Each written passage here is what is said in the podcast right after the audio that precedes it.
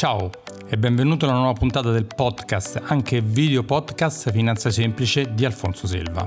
Oggi puntata un po' diversa dal solito perché invece di metterti un mio monologo, una storia o un'intervista con qualcuno, ti metto una puntata di un altro podcast dove mi hanno intervistato.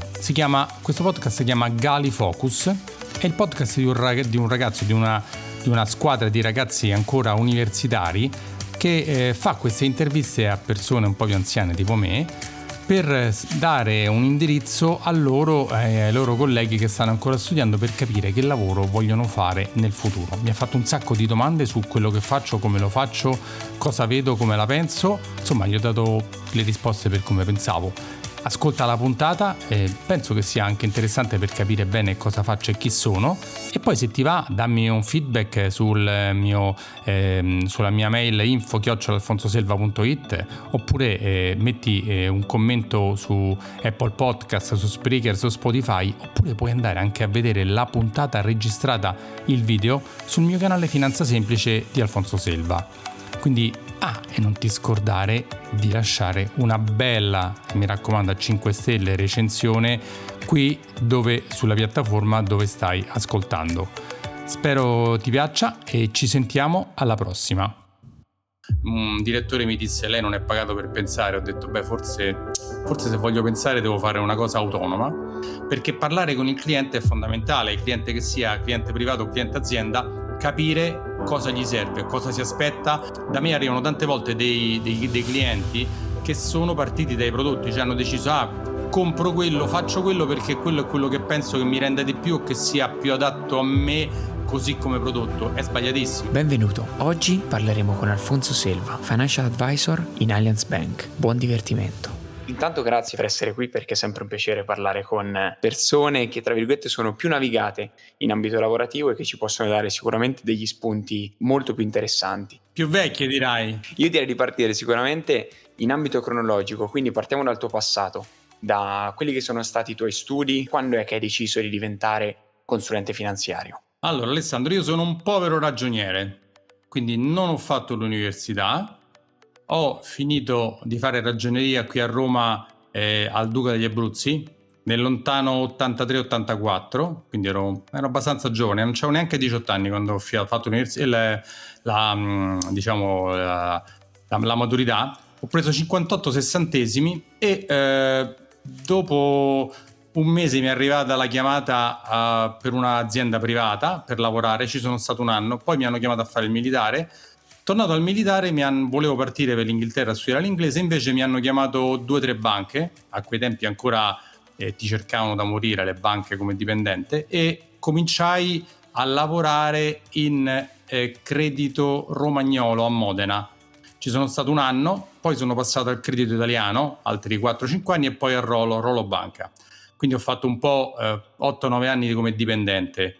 Dopodiché, veramente come dipendente mi sono veramente stufato di lavorare dipendente dopo che una volta un direttore mi disse lei non è pagato per pensare, ho detto beh forse, forse se voglio pensare devo fare una cosa autonoma e nel 94 ho lasciato la banca come dipendente e sono entrato in Fideuram, in banca Fideuram e da lì ho iniziato a fare il promotore finanziario ai tempi. Poi un periodo si è richiamato consulente finanziario, poi si è ritornati a promotore, adesso da qualche anno si richiama un'altra volta consulente finanziario. Quindi diciamo la, la, vocazione c'era da quando stavo alle superiori. Pensa che io nel giornale in classe leggevo il Sole 24 Ore, ero considerato tipo quelli che oggi si diciamo un nerd. Un nerd, io e un altro mio amico, un altro mio amico invece di leggere la Gazzetta dello Sport, leggevamo il Sole 24 Ore. E quindi ho, è partita da là e poi, poi le, la vita mh, mi ha confermato questa mia predilezione per la parte banca, investimenti, gestione del denaro e quant'altro e da lì non ho più smesso. Come si diventa consulente finanziario? C'è un processo di selezione dal momento che poi ti hai fatto la distinzione tra il fatto di lavorare in azienda e vedere la professione di consulente finanziario come è a tutti gli effetti essere un libero professionista, mi sbaglio? Sono un libero professionista, sì. Come si diventa? Allora, ai tempi miei, perché purtroppo avendoci una certa età posso dire ai tempi miei, c'era già la, eh, l'esame per diventare promotore finanziario ai tempi, era un esame di... Eh, è un esame di Stato, c'è un albo, esiste un albo, l'albo CF, si fa un esame di Stato, si passa questo esame che è molto complicato, molto difficile perché è un mix fra diritto, economia, eh, regolamenti Consob, eh, tutta la parte assicurativa, quindi è vastissimo, complicato perché saper fare il consulente finanziario abbraccia un po' tutti i campi, non è solo eh, come investire. Quindi devi saperne molto della professione proprio del consulente, ma anche vicino alle cose di diritto, di economia, di finanza, di, di, della parte assicurativa. Si fa questo esame di Stato, si passa all'esame, si è iscritti a un albo, questo albo ti obbliga a fare minimo, minimo 30 ore eh, all'anno di eh, aggiornamento, ci sono altre altre 20-30 ore, non mi ricordo mai, anche per l'altro albo, diciamo che quello dei, eh, della parte assicurativa con l'IVAS, quindi anche lì devi fare altre ore di, mm, di, di, per mantenere la, l'iscrizione, più tutte le ore che mi faccio da solo, più tutte quelle che ci fa fare la, la banca come per mantenere nel tempo questa, diciamo, per essere sempre all'altezza sul discorso della preparazione tecnica, per essere sempre all'altezza per lavorare con i clienti. Quindi c'è un albo e c'è un esame. L'iniziare a lavorare affiancato ad una banca o in questo caso di Allianz, società più basata su il settore assicurativo. Come far partire questa connessione lavorativa? Allora, guarda Alessandro, Allianz è il gruppo Allianz che tutti conoscono, che è praticamente il primo gruppo assicurativo al mondo, quindi rating AA super, super sicuro e super conosciuto da tutti. In Italia esiste Allianz Bank, che è una cosa eh, separata da Allianz Assicurazioni. Io lavoro per Allianz Bank, che fa parte del gruppo Allianz, è interamente posseduta da Allianz e non è quotata in borsa e anche la banca gode del rating AA e eh, quindi io mi occupo principalmente della parte, come hai detto tu, di investment banking, investimenti, anche la parte assicurativa, una parte fatta gestita direttamente da me, una parte in, in cogestione, in accordo insieme con l'agente assicurativo, soprattutto per quanto riguarda il ramo danni, perché sul ramo danni io non sono molto esperto. Quindi per clienti che hanno bisogno di cose particolari sulla parte assicurativa mi rivolgo alla parte Allianz. Per tutto il resto eh, la, la, gestisco io direttamente. Quindi come si diventa? si diventa mm, in affiancamento, come dire, un po', un po' naturalmente, sai, io da ex dipendente di banca ti cercano perché hai un'esperienza da dipendente, quindi conosci già molto del settore. Un giovane, oggi diciamo che sono tutti laureati, e un giovane viene anche istruito, c'è tutto un processo di, di, di addestramento, di, eh, di, di, affiancamento con eh, i vecchietti come me magari che gli cercano di trasferire quello che è sul campo la, l'attività, perché un conto è sapere a grandi linee cosa vuol dire mm, eh, diciamo, la parte finanziaria, un conto è proprio gestire clienti, parlarci, cap- entrarci in empatia, capire le loro esigenze, le loro, eh, quello che gli serve. Questa è la cosa più importante, capire cosa serve ai clienti. Quanto è importante all'interno del, del rapporto con il cliente diciamo la parte umana rispetto che magari la parte di pura pianificazione e quindi magari di gestione dell'investimento e poi di costruzione del progetto insieme, ecco. Allora, quanto è importante? Beh, secondo me eh, più andiamo avanti è più importante la parte di relazione che la parte tecnica. Perché dico questo? Non perché eh, non è importante saper fare come investire, ma oggi con le macchine, con l'intelligenza artificiale, con tutti i programmi che ci sono per eh, costruire dei portafogli robusti, essenziali, buoni, efficienti, diciamo questa parte è sempre meno mh, demandata un po' alla, all'esperienza del consulente ma è, è, mh, si può gestire attraverso diciamo, mh, la macchina. La parte invece relazionale, secondo me, oggi con la macchina non è, non è gestibile dalla macchina, ma devi farla tu. Fortunatamente ancora esistiamo noi, perché parlare con il cliente è fondamentale, il cliente che sia cliente privato o cliente azienda, capire cosa gli serve, cosa si aspetta, come si pone di fronte, di fronte al discorso investimenti e non solo perché saper interpretare saper preparare un piano finanziario non è solo come investire questi soldi, ma è anche come proteggerli, come tutelarli, quindi anche la parte assicurativa. E poi è importantissimo oggi capire, eh, entrare in rapporto con il cliente perché fare in modo che ti racconti tutto di quello che gli serve e anche parlare con lui di cose che non sono proprio di nostra competenza da consulente finanziario, per esempio gli immobili.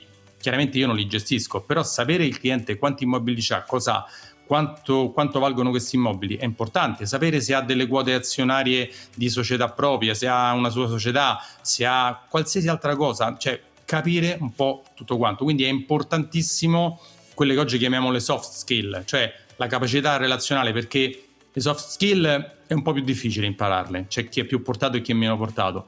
La parte, eh, diciamo, tecnica, secondo me se ti ci metti la impari, la impara chiunque o quasi. Come riesci a, diciamo, descrivere anche il tuo lavoro tutti i giorni? Leggevo, hai, hai scritto anche un libro, sbaglio? Sì, lo vedi qua dietro? Vedi questo? Sì. Io te lo faccio vedere il un po' più da vicino. Come investire? I tuoi soldi senza sbagliare. Beh, vi ho dato questo titolo molto semplice perché lungi dall'essere una cosa complicata, è molto semplice, descrive un po' le fasi ehm, di scelta del cliente, cioè come scegliere fra investire in azioni, in obbligazioni, eh, in eh, titoli, eh, in case, in bitcoin, in oro, insomma le basi per scegliere perché quello che cerco di fare essenzialmente io, eh, tu sai che ho anche un podcast, eh, cioè di fare cultura finanziaria, far sì che le persone che si rivolgono a me siano più informate possibili, perché se sono più informate io lavoro meglio, perché eh, parto già da un grado di consapevolezza finanziaria molto più elevato, quindi ci lavoro meglio, sanno già di cosa sto parlando, sanno eh, l'orizzonte temporale, sanno le varie tipologie di, di, di prodotti, eh, cosa, cosa fanno, cosa non fanno, i pregi e i difetti, anche perché, altra cosa importante che vorrei sottolineare, non si parte dall'investire dai prodotti, ma si parte dalle esigenze. Calcola che da me arrivano tante volte dei, dei, dei clienti che sono partiti dai prodotti, cioè hanno deciso, ah, compro quello, faccio quello perché quello è quello che penso che mi renda di più o che sia più adatto a me così come prodotto. È sbagliatissimo. È come se io eh, voglio andare, che ne so, a curarmi e vado a comprare la medicina senza sentire il medico se quella medicina o quelle medicine che voglio prendere siano adatte tra loro e vadano bene per me. Mi piace tantissimo quest'ultimo esempio perché proprio questa mattina, e non sto scherzando, il mio professore di finanza, eh, c'è un ragazzo della mia classe che ha chiesto ma eh, secondo lei conviene, parlavamo dei bond, secondo lei conviene acquistare i bond di Acea perché avevo visto che in futuro faranno un progetto eccetera. E lui ha detto, allora te mi hai appena fatto una domanda, è come dire, vuoi acquistare questa macchina senza sapere di che colore è, quanto costa, che caratteristiche ha la radio, quanti sedili ha, cioè capire poi anche cosa c'è dietro, cioè non è solo basato poi come hai detto tu del resto su una semplice il, il, il prodotto rispetto a un altro ma il prodotto che fa per te eh, Alessandro guarda ti voglio dire no, questa cosa che ha detto il professore io vedi questo è un professore illuminato perché si vede che anche uno che sta sul campo no? che non, è, non prende le soluzioni finali senza passare per tutto il periodo. No? Oggi arrivano i clienti e dicono: Ah, io mi compro il BTP che sta uscendo perché è fantastico, paga una cedola alta e va bene, ma che fai? Contravviene alle, alle, alle più basilari leggi, per esempio, dell'investimento che è la diversificazione la diversificazione per area geografica, per strumento, per, per, per, tantissime cose. Non puoi pensare che una singola cosa sia soddisfacente per tutto quanto. Per ritornare, che so, alla macchina, no? È come se io vado, dico che macchina mi compro? Beh, mi compro la Ferrari perché è quella più bella di tutte, che è più veloce di tutte. Ma se poi con la macchina ci devi andare in città per lavorare, oppure stai in campagna e devi fare dalla campagna, casa di campagna ai, ai campi, cioè quella macchina è quella adatta a te?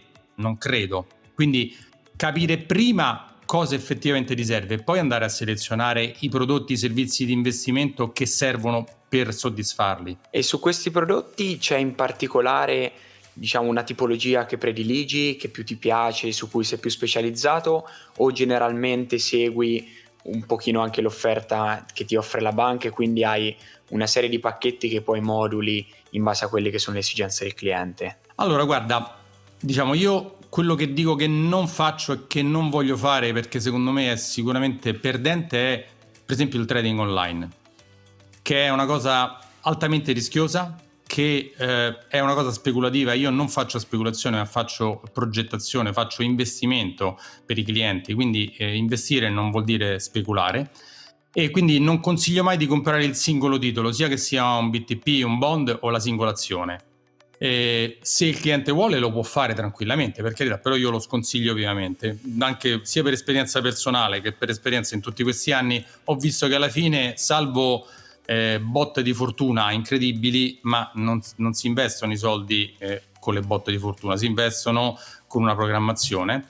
Mm, la banca mi offre la più completa libertà di scegliere quello che voglio. Ci sono i, eh, diciamo, le, le, le, SGR della banca, ce ne abbiamo tre, siamo il quinto gestore mondiale come Allianz, ma in più posso scegliere qualsiasi altro gestore presente, quasi, quasi qualsiasi altro gestore presente sul mercato. Ci sono i più grandi nomi della finanza, quindi per il cliente posso scegliere i fondi di casa, i fondi di terzi. Altra cosa importante da dire è che eh, da un po' di tempo la banca ha dato anche la possibilità di lavorare come se fossi un consulente finanziario indipendente. Quindi sfadiamo questa grande cosa che del consulente finanziario eh, che lavora per una banca o per una SIM e non possa scegliere ETF o altre cose, posso scegliere anche quelli. Si fa un contratto di consulenza, si paga per la consulenza e il consulente sceglie insieme con te ETF, singoli titoli, singoli fondi, singole obbligazioni, quindi si può fare qualsiasi cosa, non c'è assolutamente nessuna, nessuna differenza. Come ho detto prima, mh, scelgo quello che serve al cliente, non quello che la direzione della banca, per esempio nelle banche un po' classiche vecchio stile, dà come ordine di scuderia adesso vendete questo, adesso vendete questo, adesso vendete quell'altro, che è una delle ragioni per cui me ne sono anche andato da dipendente perché eri obbligato a seguire quello che ti diceva la direzione. Vedevo settimana scorsa un'intervista di Marco Montemagno a un gestore finanziario. Qual è secondo te la più grande differenza tra un gestore finanziario e un consulente finanziario? Namara, mi dai là per una cosa. Io sono uno degli ultimi podcast che ho fatto. L'intro l'ho fatto in polemica con Fedez. Magari anche faccio una piccola polemica con Montemagno, anche se io rispetto a lui sono un nanetto nanissimo. Però tutti questi che fanno divulgazione di affidandosi a terzi è una cosa buona. Cioè, se lui ha intervistato una persona che è del settore, ben venga.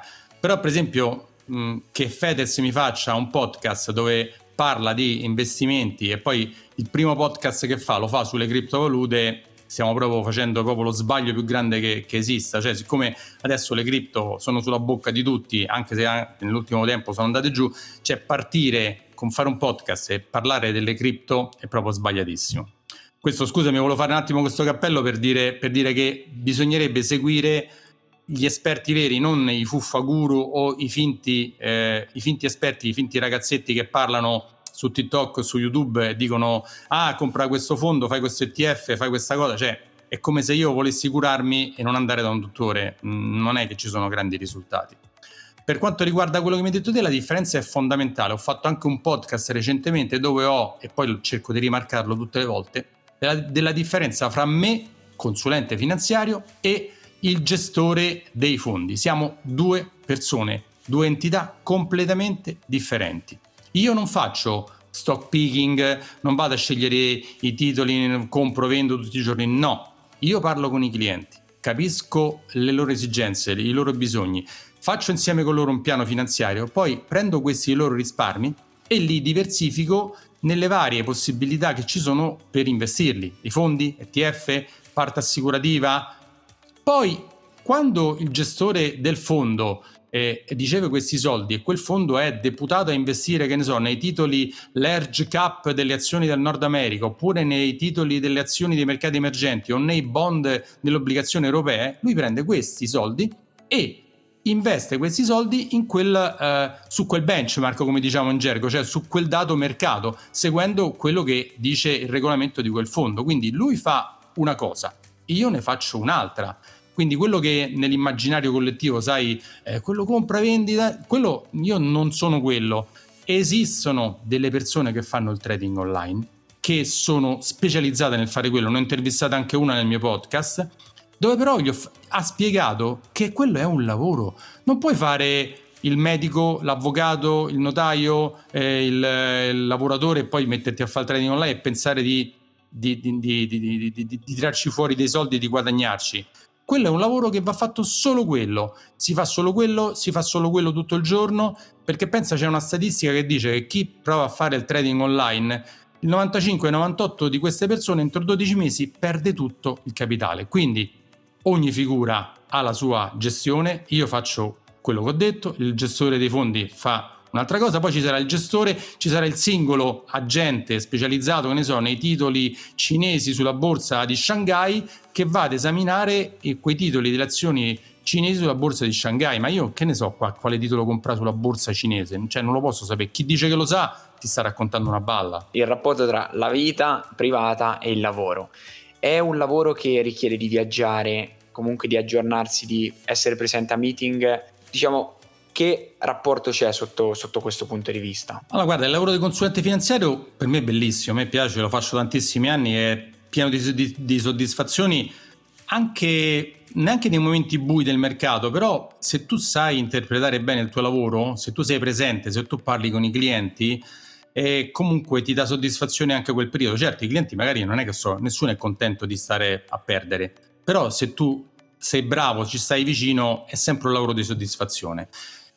Però è un lavoro che ti dà tanta libertà, puoi lavorare 12 ore al giorno, puoi lavorare il sabato sera a mezzanotte, metterti a fare de- delle cose, puoi vedere un cliente la domenica mattina se lo vuoi andare a trovare la domenica mattina, se per lui l'unico momento è quello. Chiaramente io cerco di non lavorare mai il sabato e la domenica, salvo casi particolari perché ho una famiglia e eh, secondo me è essenziale non pensare che tutto il tuo tempo de- debba essere assorbito dal lavoro, come non puoi pensare di lavorare pochissimo e di avere dei buoni risultati. Però lo puoi gestire molto molto bene. È un lavoro anche per esempio molto adatto per le, per le donne, a parte che sono molto brave perché hanno questa capacità di empatia eh, molto più sviluppata di, degli uomini, non c'è niente da fare, loro sono più brave su questo. E la viaggiare, ma viaggiare qualche volta viaggio per o per andare a Milano alla, alla, convention della banca o perché devo fare delle cose per la banca oppure de, dei clienti che stanno magari da altre parti in Italia.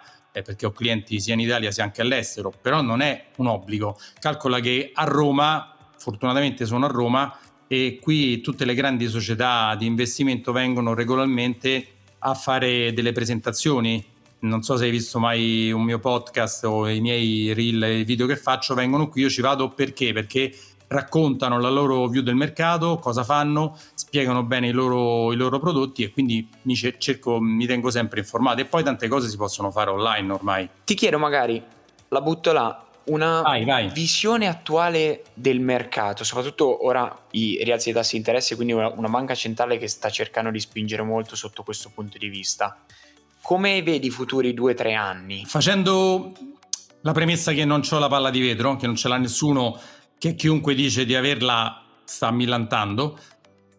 Cosa dire? Dire che il mercato è fatto così, fatto di alti e di bassi. Eh, veniamo dal 2022 disastroso.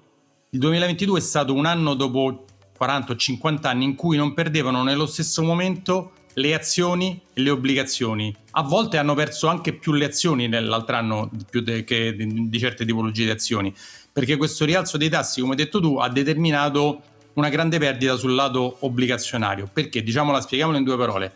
Quando i tassi salgono, i corsi, cioè i valori delle obbligazioni che sono già state messe scendono. È una legge matematica e questa nessuno la può contestare.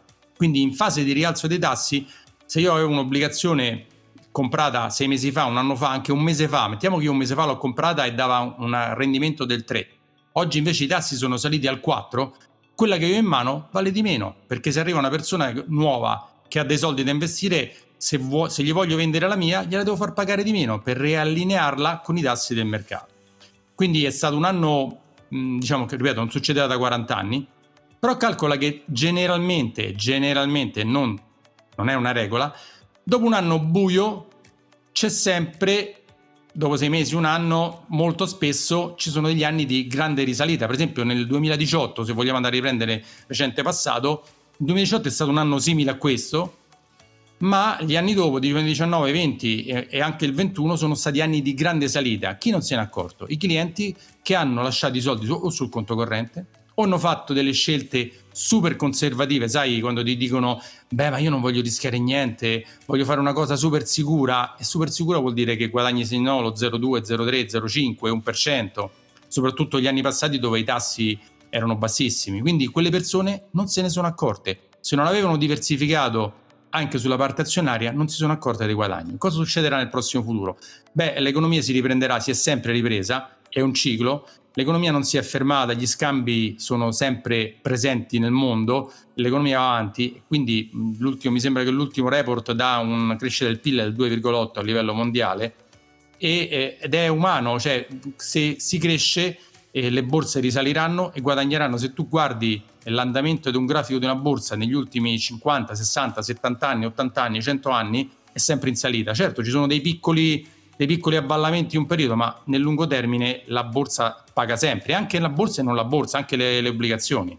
Non so se ti ho risposto, però più non ti posso dire oh, guarda che sono sicuro che succederà, no, dovrebbe succedere questo. Ma quanto potrebbe essere comunque importante iniziare fin da ora a investire date le condizioni di mercato che magari potrebbero essere diciamo favorevoli rispetto agli ultimi 5-10 anni? Guarda, i tassi di interesse, come ho detto, vanno sopra e vanno, vanno alto e basso, quindi calcola che mediamente la situazione che avevamo avuto negli ultimi 10-12 anni a tassi a zero o sotto zero non era mai successa. Eravamo, eravamo in, una, in, una, in, una, dimensione che non era proprio prevista dai libri di economia. Penso che se tu stai studiando non, non ci sia nessun libro di economia che, abbia, che, che, spieghi cosa fare in un momento di tassi a zero o sotto zero, tassi negativi, cioè tassi, già solo i clienti mi chiedevano che vuol dire tasso negativo, non riuscivano a, cap- a capacitarsi di questa cosa.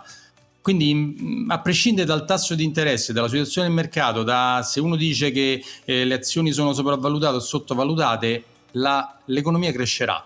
D'altra parte le azioni non sono altro che il riflesso dell'economia. Cioè le azioni cosa sono? Sono delle quote di società che producono. Producono cosa? Da mangiare, da bere, eh, roba tecnologica, eh, cose che, per curarci. Cioè le, le società quotate in borsa sono le cose che producono quello che noi usiamo nella vita di tutti i giorni.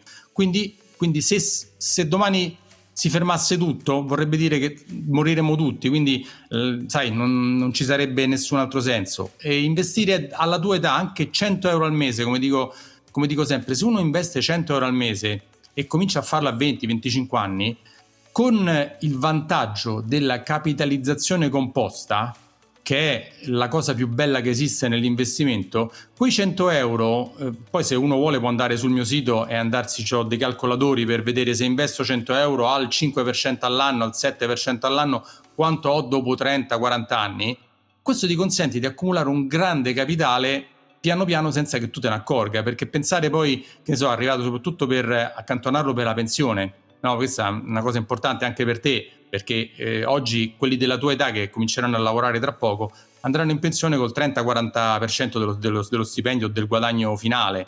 Quindi se non ci si pensa da oggi, quando poi si, si, andrà in pensione si avrà una brusca eh, decurtazione del proprio reddito, quindi bisogna cominciare a mettere da parte anche 100 euro al mese sempre, sempre, sempre, anche quando si è giovani. Cos'è secondo te la maggior soddisfazione all'interno del tuo lavoro? La mia soddisfazione è quando il cliente mi ringrazia non tanto perché gli ho fatto guadagnare, perché quello, eh, quello non, il guadagno deriva dal mercato. Io non, non, non sono il mercato e non so la, la risposta eh, diciamo, finanziaria che darà il mercato. Però mi ringrazia perché l'ho assistito, perché l'ho aiutato, perché l'ho spinto ad accantonare, eh, l'ho aiutato a fare un progetto, a realizzare il suo bisogno, perché insieme con lui eh, io lo, lo assisto per tutta la vita, cioè il cliente di un consulente finanziario, eh, se non succede niente, è cliente per tutta la vita e poi di solito passa anche ai figli, ai figli dei figli, ci sono clienti che sono la seconda, la terza generazione, quindi la cosa bella è, è stare accanto al proprio cliente e godere del fatto che lui raggiunge i suoi obiettivi. Chiaramente questo comporta che io guadagno se lui guadagna, è normale, quindi è una reciproca soddisfazione, cioè tutti e due dobbiamo avere una, una, soddisfazione e un guadagno da quello che stiamo facendo, io per il mio lavoro e lui per, per il suo patrimonio. Come funziona il rendimento sotto questo punto di vista? Cioè si guadagna se il cliente guadagna come capital gain, cioè sul surplus, o c'è una percentuale del capitale che viene messa a disposizione? Guarda, mediamente non esiste quella la prima cosa che hai detto te, eh, si guadagna in base percentualmente alle masse che il cliente ha investite con te, che è anche giusto perché, eh, perché tu per esempio se tu vai da un commercialista o da un avvocato non è che tu paghi in percentuale, cioè Eh, non è che se vinco la causa ti pago, no, se la perdo, certo. No, devi pagarlo comunque, cioè tu devi pagare perché lui ti segue nel tempo, ti dà un servizio, quindi è il, il, cliente piccolo pagherà molto meno, il cliente grande pagherà di più perché ha delle masse più grandi e sicuramente un cliente che ha tanti milioni va seguito di più di un cliente che ha magari solo 10.000 euro investiti e purtroppo funziona così, è come, è come un malato, un malato, uno che è molto malato sta in terapia intensiva, uno che ha una piccola malattia, magari sta ricoverato in corsia normale, dopo un giorno, due giorni, tutto a posto, lo, lo, diciamo, lo dimettono. E quello che sta in terapia intensiva avrà bisogno di macchine, di investimenti, di tanti dottori che lo seguono notte e giorno. Quell'altro magari basta una volta al giorno che lo va a vedere come sta.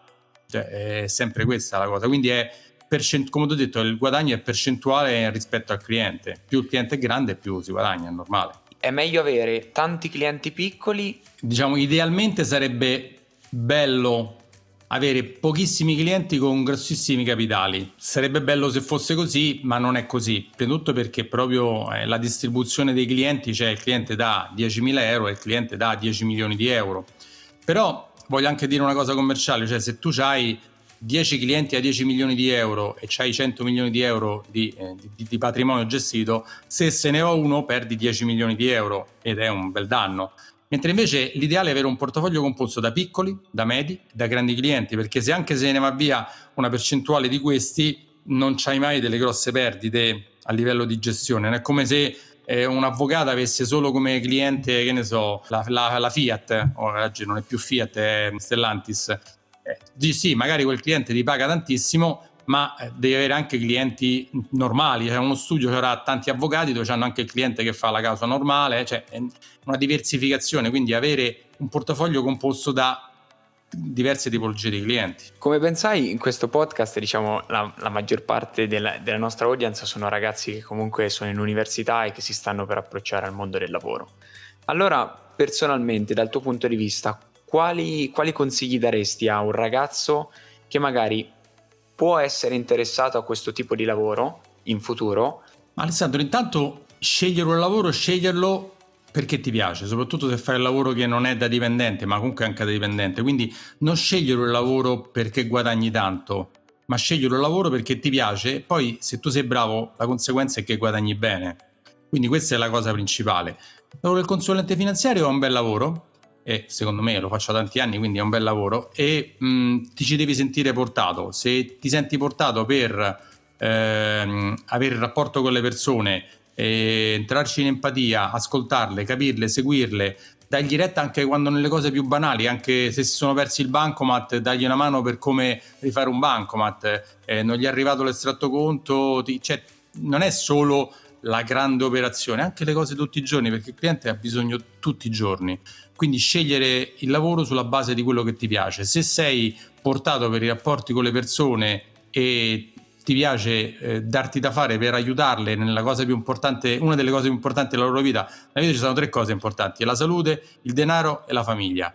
Eh, questo è il, che poi alla fine col denaro aiuti anche il resto, chiaramente la salute non la, la curi ma non la, non la risolvi col denaro, però se tu curi il denaro delle persone eh, un, sei una persona importante nella società, non sei una persona poco importante. Io la vedo in questo modo qua.